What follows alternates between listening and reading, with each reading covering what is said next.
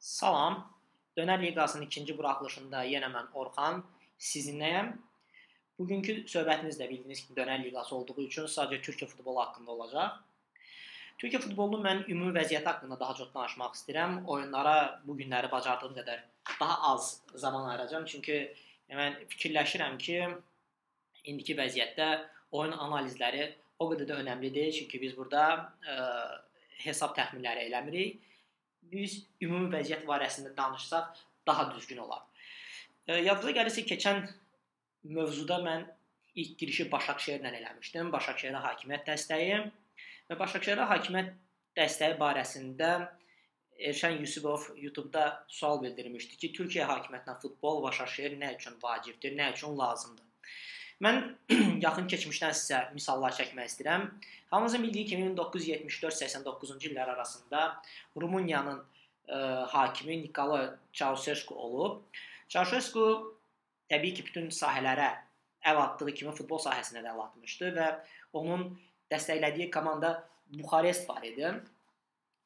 Steaua Buxarest. Steaua Buxarest həmin dövrlər ərzində ardıcıl olaraq səhv eləmirəmsə 6 il ə, çempion olub və Avropada kifayət qədər böyük uğurlara imza atmışdı.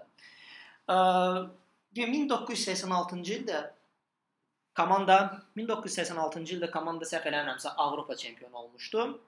Bunlar çox böyük uğurlar idi. Amma arxasında dayanan digər faktorlar da var idi ki, ölkədə ciddi dəstək alırdılar və onun oğlu Nikolayın oğlu Valentin də komandanın prezidenti idi və hətta 86-cı il səhv eləmirəmsə bayaqlar dediyim kimi 86-cı il Avropa çempionluğu zamanı onlar Hacini e, sadəcə bir oyunluq gətirmişlər, müqaviləsiz gətirdilər, bir oyunluq müqavilə imzaladılar və adam həmin finalda çox mükəmməl oynadığına görə müqaviləsini uzatdılar və növbəti dövrlərdə onu ölkədən çıxmağa belə qoymurdular. E, vəziyyət bir ara elə yerə gəlmişdi, hakim dəstəyi artmışdı, hakimlərin köməkliyi maksimum səviyyəyə çatmışdı. Bir gün Dinamo e, Buxarest və Steaua Buxarest oyunu zamanı Steaua Buxarestin qolunu hakimlər ofsayda görə saymırlar. Buna görə də Valentin komandanı meydandan çıxardır. Hamı qorxduğu üçün e, Nikolayın oğluna Valentinə qalibiyyəti verir və Steaua Buxarest kuboku öz e, muzeyinə aparır və hansı halda meydanı tərk ediblər 3-0-lıq məğlubiyyət verməlidir, amma qorxurlar ondan. Nikolo Çarşesku hakimiyyətdən getdikdən sonra təbii ki, Dinamo Buxarestə kuboku qaytarmağı təklif edirlər, amma Dinamo bunu qəbul eləmir. İstənilən halda bu rəqabət böyükdür. Yəni əvvəlki effektini itirsə belə, Dinamo Buxarest Steaua Buxarest arasında e, rəqabət hələ davam edir. Yəni bildirmək istədiyim odur ki, Türkiyə hakimiyyətinə futbolun belə önəmli olmağı bir tərəfdən də əziklikdən gəlir. Yəni bu hər zaman bir necə deyim, hakimin sevdiyi komanda olur. Çarşesku da Steaua Buxarest idisə, Türkiyə hakimiyyətində də bu Başakşehirdir. Və onlar daima Başakşehiri dəstəkləyirlər və çox normaldır. Çünki üç böyüklərin azarkeşlərindən, özlərindən yetərincə dəstək ala bilmirlər. Niyə görə biz bu geza hadisələri zamanı gördük, Türk Telekomun açılışı zamanı gördük və ümumiyyətlə çarşı ə, e, məsələsini dilə gətirmək istəmirəm. Adamlar ə, e, anarxistdir və anarxist olduğuna görə hakimiyyətlə heç bir halda ə, e, necə deyim, ə, razılaşa bilməzlər, razılaşmırlar. Və TT Arenadakı olan məsələlərdən yəqin hamınız xəbərdarsınız. Ə, adamlar açılışı gəldikləri zaman baş nazir olan Ərdoğan və onun yan yörəsində olan bütün şəxslər stadiondan necə deyim, yəni fitə basılıb qovulmuşdu. Və irəliləyən zamanlarda artıq bu kimi hadisələrin çoxalmağı, gezi, stadionda oyunlar zamanı etirazların artması, İzmir marşı və s. kimi Ərdoğan hakimiyyətinin üç boylara qarşı olan duruşunu tamamilə dəyişdi. Yəni nifrətə çevirdi və zamanla e, necə deyim, ə, e, bu böyük klublar daima badalaqlarla üzləşdilər, daima çalışdılar ki, onları pis vəziyyətə salsınlar, həm mali vəziyyətdən, həm digər aspektlərdən ki, biz bunun qabaqda danışacağıq. Buna görə də Başakşehiri dəstəkləyirlər, Başakşehirin hakimiyyətə yaxınlığı və s. imkan yaradır ki, ə, imkan yaradır ki, klub bir addım öndə olsun. Mən istərdim danışım Türkiyədəki ümumi vəziyyətdə siyasi vəziyyəti, yəni Türkiyə futboluna siyasətin təsirini ki, hamınız bilirsiniz ki, mən bir Qalatasaray olaraq bunu bildirmirəm. Terimə, yəni Qalatasarayı bir tərəfə qoyuram. Terimin öz şəxsinə, özünə ciddi şəkildə təzyiqlər var. Bu nə ilə bağlıdır? Mən sadəcə fikirləşirəm ki, bu Evet kampaniyasına bağlı. Yəqin xatırlayırsınız. Ə, Türkiyədə konstitusiya dəyişiklikləri zamanı Rıdvan Dilmenin başlatdığı kampaniya var idi. Daha sonra Arda Turan qoşuldu. Ondan sonra Burak Yılmaz qoşuldu. Daha sonra baş nazir Akif Çağatay qoşuldu, Ahmet e, Çakır, Ərtəm Şener və Hidayət Türkoğlu, Mustafa Yazıcı çox sayda siyasətdən uzaq dayanmalı olan şəxslər bu kampaniyaya qoşuldu. Xatırlayırsınızsa həmin dövrdə komandanın, yəni milli komandanın baş məşqçisi Fatih Terim idi. Fatih Terim də ölkədə böyük nüfuza sahibdir. Böyük kütlə arxasındadır və heç bir halda ə, həmin kampaniyanın arxasında dayanmadı. Yəni kampaniyaya qoşulmadı. Bundan sonra da necəsə oldusa silsilə problemlər baş qaldırdı. Adam evet kampaniyasının içərisində yer alan 2-3 oyunçu tərəfindən ə, arxadan vuruldu, xəyanətə uğradığını iddia elədi. Daha sonra mətbuatda onun haqqında ardı arası kəsilməyən xəbərlər çıxdı və ortamı manipulyasiya eləməyə başladılar. Yəni siyasət artıq futbola daxil olmuşdu. Bir tərəfdən biabırçılıq nədən ibarət idi? Türkiyə Futbol Federasiyasının prezidenti də bildirmişdi ki, mən mən 17 səhv eləmirəmsə Haziranda oyananda ətrafımda evet demiş ə, şəxsləri görmək istəyirəm. Hətta vəziyyət o yerə çatmışdı ki, yox deyən, hayır deyən hakim İlker Şahin açıqlamasını elədikdən bir gün sonra hakimlik vəzifəsindən uzaqlaşdırılmışdı. Yəni vəziyyət bu dərəcə qəliz idi. Türk futboluna siyasət dəhşətli dərəcədə qarışmışdı. Və Fatih Terimə qarşı açıq müstəvidə mübarizə apara bilmədiklərinə görə və çalışırdılar altdan alta istədikləri şəkildə, istədikləri formada manipulyasiya edib ortalığı qarışdırsınlar və Fatih Terimin nüfuzdan salsınlar. Və bunu da qismən bacarmışdılar, amma Fatih Terim yenə də öz xarizmasını, öz şəxsiyyətini saxlayıb, nəyin nə olduğunu zaman içərisində göstərə bildi. Yəni şəxslər də, insanlar da bu vəziyyəti başa düşdü. Siyasət qarışdıqdan sonra, yəni təyinat olduqdan sonra, yəni Demirören olduqdan sonra Türk futbolu yəni, biabırçı səviyyədə geriləməyə başladı. Yəni Demirören özü bir klubun necə deyim, iqtisadi vəziyyətdən çökdürmüş bir şəxsiyyətdir. Yəni şəxsdir, hansı ki Beşiktaşdan danışır. Hələ də Beşiktaş onun prezidentliyi dövründə olan əzab əziyyətin arxasını da çəkir, davam edir. Yəni acılı sancılıdır, çünki evro ilə, dollarla alınmış kreditlər ödənmir. Ölkədəki iqtisadi vəziyyət heç sabit deyil. Günü-gündən daha da pisləşir. Evro TL qarşısında güclənir. Buna görə klubların borcu getdikcə artır. Təsəvvür edin Türkiyədə futbolu bir klub üçün bitirmiş adam təyinatla Türkiyə Futbol Federasiyasının prezidenti olur. Və nəzərə çatdırmaq istəyirəm ki, onun olduğu dövrdə, yəni bu qısa dövrdə səhv eləmirəmsə 6-7 ilə yaxındır ki, Yıldırım Demirören Türk futbolunun başındadır. Bəlkə 7 ilə yaxındır. 7 ildir səhv eləmirəmsə Türkiyə futbolunun başındadır. Türkiyədə keçən ilə qədər stadionların ortalaması 30% idi. Yəni mən əlimdə faktlarla danışıram. 30% idi. Yəni biabırçılıq o səviyyədə idi ki,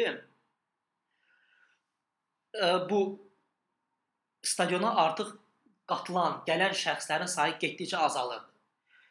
Hakim səhvləri artırdı. Ə, e, oyunda fair play çox aşağı səviyyədə idi.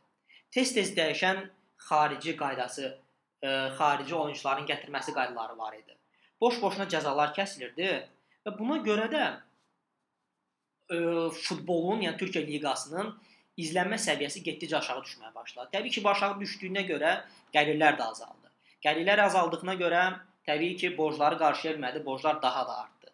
Borclar artdığına görə financial fair play ilə əlaqəli olaraq UEFA-nın verdiyi cəzalar da artdı. Təsəvvür edin, Türkiyənin ən əsas 4 klubundan 3-ünə UEFA tərəfindən cəzalar verilib.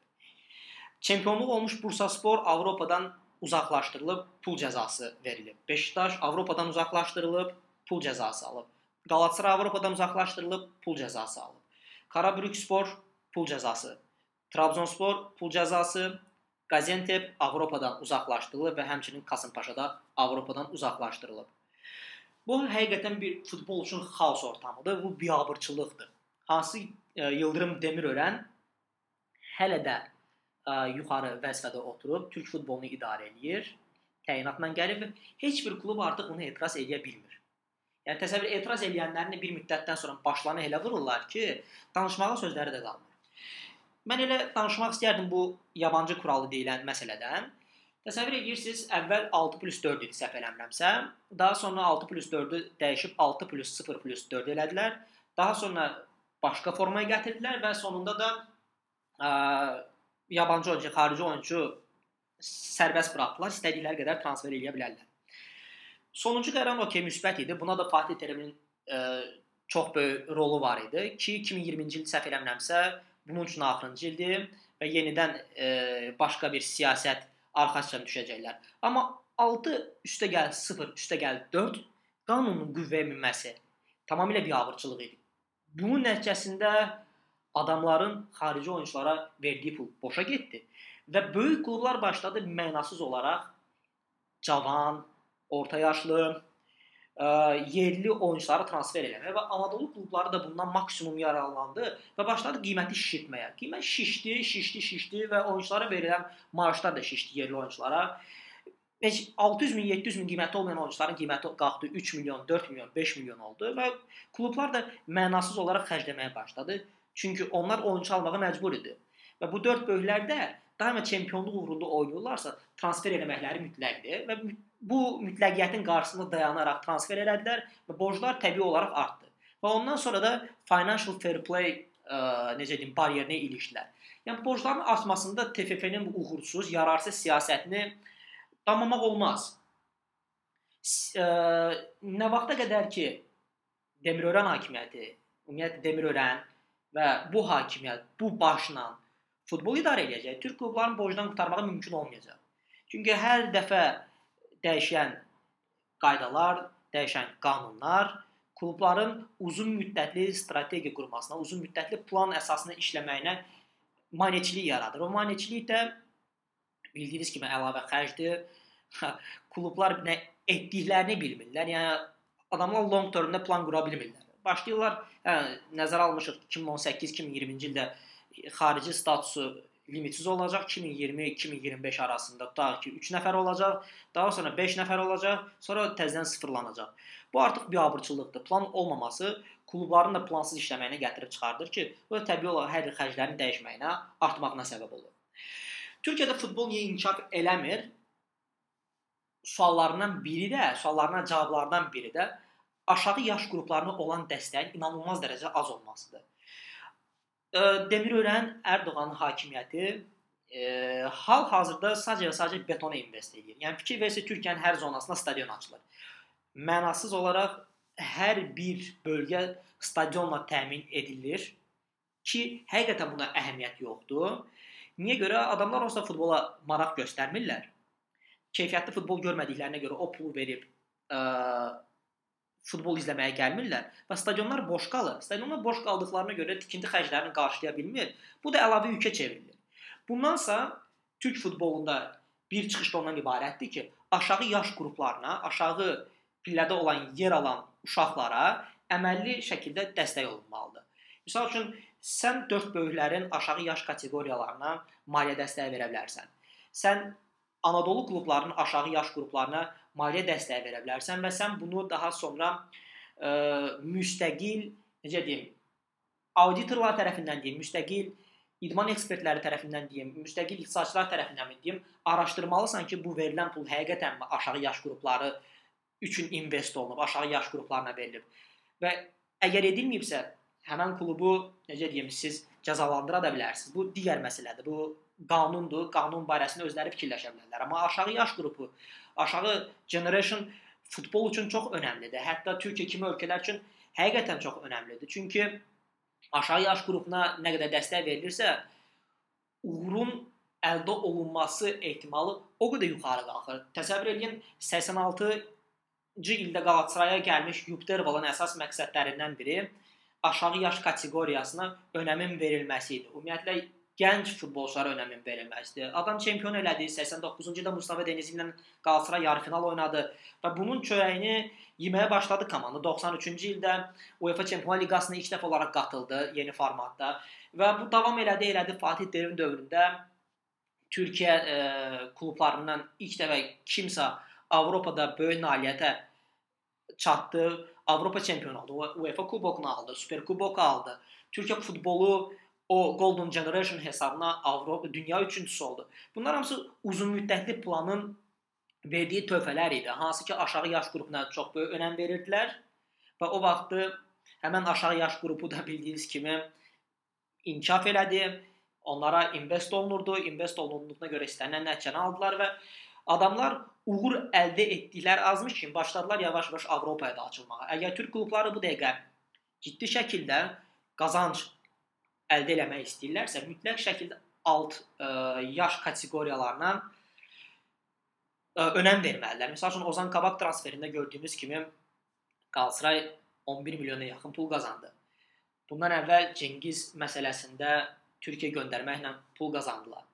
Okay Yoxuşlu məsələsində ciddi pul idi. Altın Ordu ümumiyyətlə Türk futbolu üçün bir inqilabdır. Ə, bütün böyük klublar çalışmalıdırlar ki, aşağı yaş qrupuna ciddi önəm versinlər. Sadəcə eləmirlər. E, və yaxud da onlar üçün maraqlı deyil. Burada həmçinin nə üçün maraqlı deyil sualına da cavab vermək istəyirəm. Bu bir tərəfdən də mentalitetlə bağlı olan bir şeydir. Yəni Ali Koç belə Fənərbağçıda ə, futbolun başına keçərkən çempionluq söz verməmişdi onsuz da adam heç mənim zənnimcə bu qədər də uğursuzluq gözləmirdi. Onun istəklərindən biri də gənc ə, e, nəsli formalaşdırmaq, gənc oyunçular hesabına komanda qurmaq, irəliyə aparmaq, bəlkə də bir biznesmen kimi ə, e, bir biznes strukturu kimi Fənərbağçəni idarə eləyib həmin gənc oyunçuları hesabına satmaq idi, oyunçuları Avropaya və onun əsasında borcları da azalda bilərdi, yeni gənc oyunçular da heyətinə qata bilərdi. Mən düşünürəm ki, Ali Koçun ağlındakı biznes sırf Holland modelidir Necə ki Ajax, PSV kimi klublar aşağı yaş qruplarından oyunçu çıxardıb satırlar. Ali Koçun da ə, e, ağlında olan fikirlərdən biri də bu idi. Ona görə mən fikirlərim təsadüfi deyil ki, o Kokunu gətirmişdi komandanın başına. Uğursuzluq oldu. Uğursuzluqdan savayı azarkeşlərin kəskin etiraz oldu. Adam da biz nə qədər də desək ki, belə ə, e, dediklərinə əməl eləməyib Ərsun Yanalı gətir, yəni məcbur idi, gətirməli idi. Gətirib həmin krizi, həmin xaosu idarə etməyə çalışdı. Bu bütün klublara aiddir. Türkiyədə bütün klubların eləməli olduğu məsələ budur ki, aşağı yaş qruplarına önəm versinlər. Artıq o dövr bitdi. Financial fair play qaydaları var. Bayaq dediyimiz kimi iqtisadi sabit, iqtisadi olaraq sabit ölkə deyil. Tele e, çox rahat şəkildə, yəni bir aya, iki aya yenidən Euro qarşısında çox böyük qüvvə itirə, güc itirə bilər.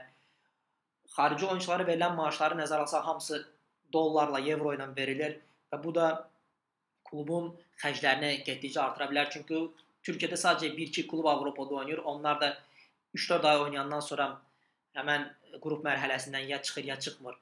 Türklər demiş, elənirlər, təsnifata qala bilmirlər və yenidən liqaya qayıdırlar və liqaya qayıtdıqlarına görə adamlar Türkiyə sərhədləri çərçivəsində çıxış etdiyinə görə onların gəlirləri sabit olaraq TL ilə verilir və TL-dəki öz dəyərini itirdikdən sonra evro ilə maaş alan oyunçular üçün ciddi problemə çevrilir və buna görə də açıqlar yaranır, postlar artır və komandanın borcları da artmağa başlayır.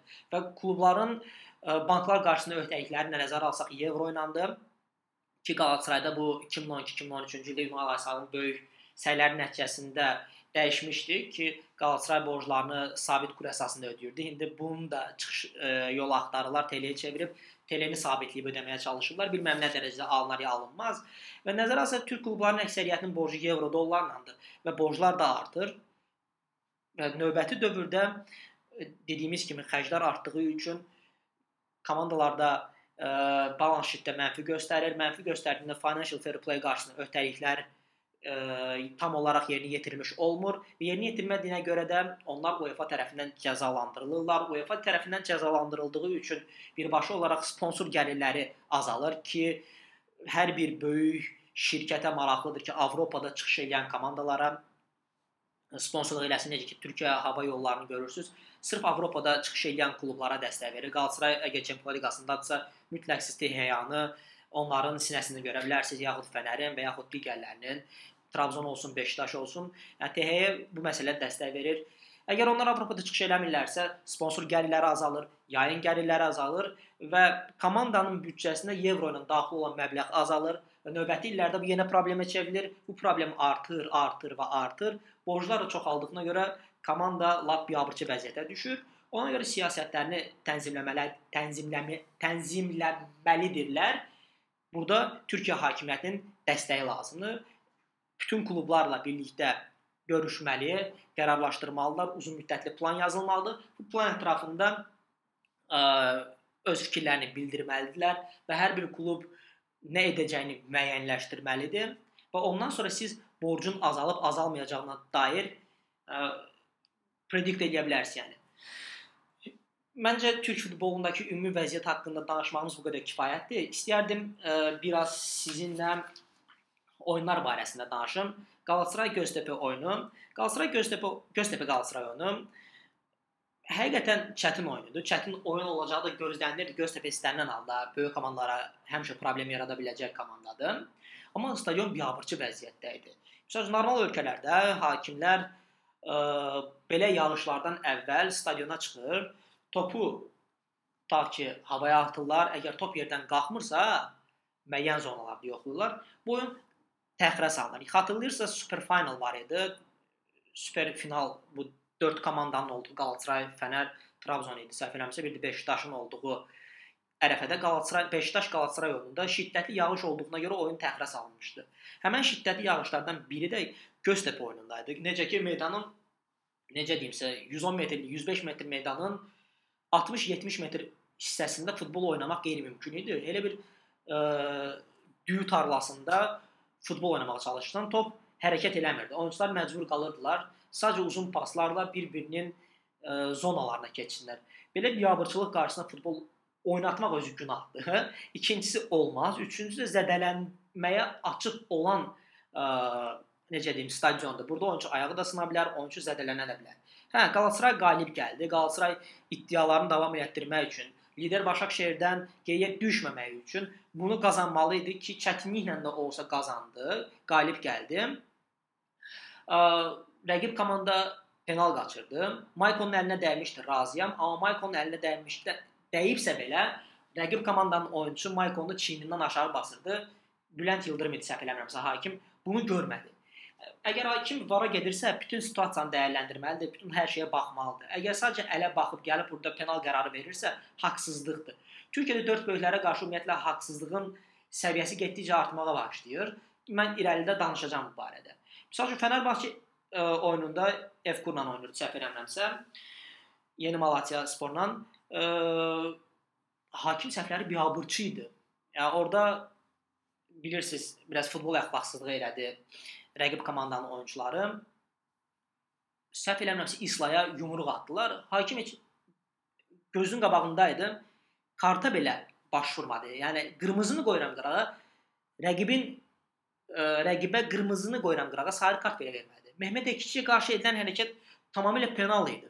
Ya bunu vermədilər. Ola bilər digər vəziyyətdə İslaya qarşı faul oldu, penal verdilər. Amma Mehmet Ekiciyə edilən hərəkət İslaya edilən hərəkətdən daha penal idi. Hakim biabırçılığı imza atdı. Getdi vara baxdı. Vara baxdıqdan sonra belə qərarını adam dəyişmədi. Yəni bu biabırçılıq idi. Beşiktaş Erzurum oyununda Beşiktaş Erzurum oyununda mən Beşiktaş haqqında danışmaq istəyirəm ki, Beşiktaş ə, ümumi götürəndə çox formsuzdur. Yəni adamların necə deyim, ə, staminası, dözümlülüyü çox aşağıdır, sürət çox aşağıdır. Buna görə də Beşiktaş belə xal itkilərinə məruz qalır. Quaresmanın elədiyi hərəkət barəsində danışmaq istəyirəm. Ə, biabırçılıqdır, həqiqətən biabırçılıqdır. Yəni arxadan elə girməzlər. Girdiyinə görə haqlı olaraq qırmızı aldı və mən Beşiktaş azarkeşlərini heç başa düşmədim. Adamlar Buraka qarşı belə düşmən mövqeyindədirlər, okey, ola bilər istəmirlər. Amma Quaresma qırmızı alıb adamlar Quaresmanı alqışlayıb meydandan yola salırlar. Və Quaresman heç vecinə dedi, gəzə-gəzə meydanı tərk edir. Yəni bildik getmək istəyirsən, qayıtmaq istəyirsən, yəni bu dərəcədə olmaz da. Yəni yediyin, çörəyini yediyin komandaya qarşı hörmətsizlik eləmə. Mən də tərəfdar deyiləm Quaresmaya qarşı hörmətsizlik olunsun. Ona bir əfsanə bir status vermədən onu göndərmək məncə biraz düz olmaz, amma Quaresmanın son oyunlarda elədiyi həqiqətən necə deyim, futbol əxlaqına yaraşmır. Sırf axırıncı oyunda qırmızı al və ondan sonra meydanı elə tərk et. Bu futbol əxlaqına yaraşmır. Sivasspor Trabzon oyunu haqqında qısa danışmaq istəyirəm. Həqiqətən Trabzon şanssızdır. Adamlar 90 dəqiqə boyunca çox üstün oyun oynadılar. Amma üstün oyun oynamaqlarına rəğmən qalib gələ bilmədilər. Burada məsəl üçün yenə mən deyim, ə, Sivassporun qolundan əvvəlki vəziyyətdə heç bir faul yox idi. Adamlara faul verdilər. Yəni faul verdilər. Ardınca qolu yedilər. Yəni keçən oyunda da Başakşehir oyunda da olmuşdu. Arda həmin vəziyyəti elədi. Faul vermədilər, getdi qol oldu. İndi adamlar heç bir şey eləmədiyi halda faul verdilər. Faulun sonrası qol oldu. Trabzon çox üstün oynamışdı. Yəni dirəklər imkan vermədi ki, komanda ə, qalib gəlib 3 xallı çıxartsın. Amma Trabzon Ünal Karamanın rəhbərliyi altında kifayət qədər yaxşı oyun oynayır. Trabzona sadəcə biraz vaxt lazımdır və zədəli oyunçuların geri dönməyi lazımdır ki, burada Sosa çox önəmli amildir. Sosa'nın olmamağı Trabzonun oyununu ə, 1-ə 5 aşağı salır. Çünki həqiqətən Sosa Türkiyə liqasındakı ən yaxşı 8-10 nömrələr arasında geyib gələn oyunçulardan biridir. Komanda istədiyi kimi yönləndirə bilir. Komanda e, necə deyim, topu komanda üçün çox mükəmməl şəkildə paylayır. Adamın futbolu görmə visionu çox yuxarıdır ki, biz də bunu bilirik ki, Beşiktaşdan tanıyırıq, yəni ciddi olaraq e, Sosanı və Beşiktaşda nələr etdiyini görmüşdü çempionluqda Mario Gomezlə birlikdə çox böyük ə, e, işlər görmüşdü. Çox böyük əməyi var idi. Başakşehir Kasımpaşa oyunundan danışmaq istəyirəm. İki komanda da müdafiəyə çox önəm verib kontratakalarda oynayan idi. Təbii ki, Kasımpaşa kontratakaları Jagne'nin hesabına nəsə edə bilirdi, amma bu oyunda bildiyiniz kimi Jagne yox idi. Jagne'nin də bu arada Qalatasarayın gündəmində olduğu söylənilir. Mən bu barədə indi biraz məlumat verəcəm, danışmaq istəyirəm. Başakşehir bu dəfə haqlı qələbə aldı.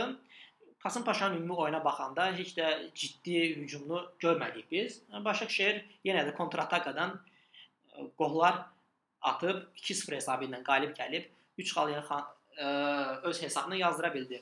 Mən Jagne barəsində, Qalatasaraya olası transfer barəsində danışmaq istəyirəm. Mən Jagne'nin Qalatasaraya açığı transferinə bu məbləğdə e, istəməzdim olsun. Çünki çox böyük məbləğdir. 11-13 milyon arası bir məbləğdən danışırlar. Jagne'nin yaşı yuxarıdır. 2 Türkiyə liqasında Kasımpaşa kimi komandada oynayır. Kasımpaşa bir bayaqlar dediyim kimi kontratakaya oynayan komandadır. Qalatasarayda əgər Jagne gələcəksə hansı ə, effekti verəcəyini biz bilmirik və yuxarı statistika ilə bu məbləğə gəlib gözləntilərin altında qalacaqsa, bu tamamilə biabırçılıq olacaq. Yəni azarkeş heç kimin gözünün yaşına baxmayacaq, etirazlar artacaq. Bu qədər pulun verilməsi ilə bağlı genel kurullarda davadalar düşəcək. Açıq mən bunların olmasını istəmirəm. Həmçinin Jagnen Qalatasaray gəlməyini də istəmirəm. Qalatasaray Anadolu komandası deyil. Qalatasaray ilə oynayan bütün Anadolu komandaların əsas vəzifəsi arxaya 11 nəfərlə yerləşib müdafiə olunmaqdır və əsas məqsədləri ondan ibarət ki, müdafiə olunsun və kontrataka tutub qol vursunlar. Kasım Paşa ilə Anadolu klublarının heç biri bunu eləmir. Yenə də adamlar müdafiə futbolunu üstünlük verib kontratakalarda sürətli oyunçular Trezeguet, Trezeguet atır, Jagneyə və yaxud başqa ə, formalı topu qaldırırlar, vururlar və ya kontratak olur, uzun sürətli hücuma çıxırlar.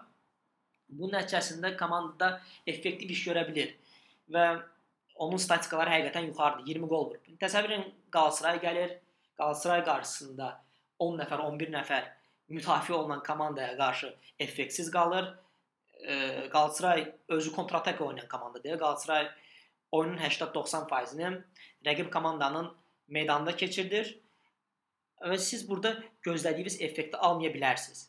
Və əgər bu effekti ala bilməyəcəksinizsə, bu həqiqətən də gələcəkdə ciddi problemə çevrilə bilər. Gələcək deməyim, sezonun axırında əgər həmin statistikadan aşağı qalacaqsa, 3 gol, 5 gol vuracaqsa, bu böyük problem olacaq. Həm e, idarə heyəti üçün, həm azarkeşlər üçün, həm də yenə e, kurulda olacaq söhbətlər üçün ciddi problemlərə çevriləcək. Qalatasarayın hücumçu transferinə ehtiyacı var, bəli, var. Amma bu məbləğlərdə deyil. Əgər 11-12 milyon vermək istəyirsinizsə, gedin Tete verin. 10 milyon, heç olmasa bilirsiniz ki, 21-22 yaşı var və gələcəkdə satılmaq imkanı ola bilər. Və elə verin ki, siz özünüz bir tərəfdən qarantiyalı sığortalayırsınız.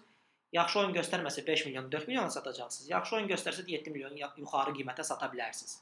Ən azından gənc oyunçuya invest eləmək Jagneyə 12-13 milyon pul ödəməkdən daha yaxşıdır.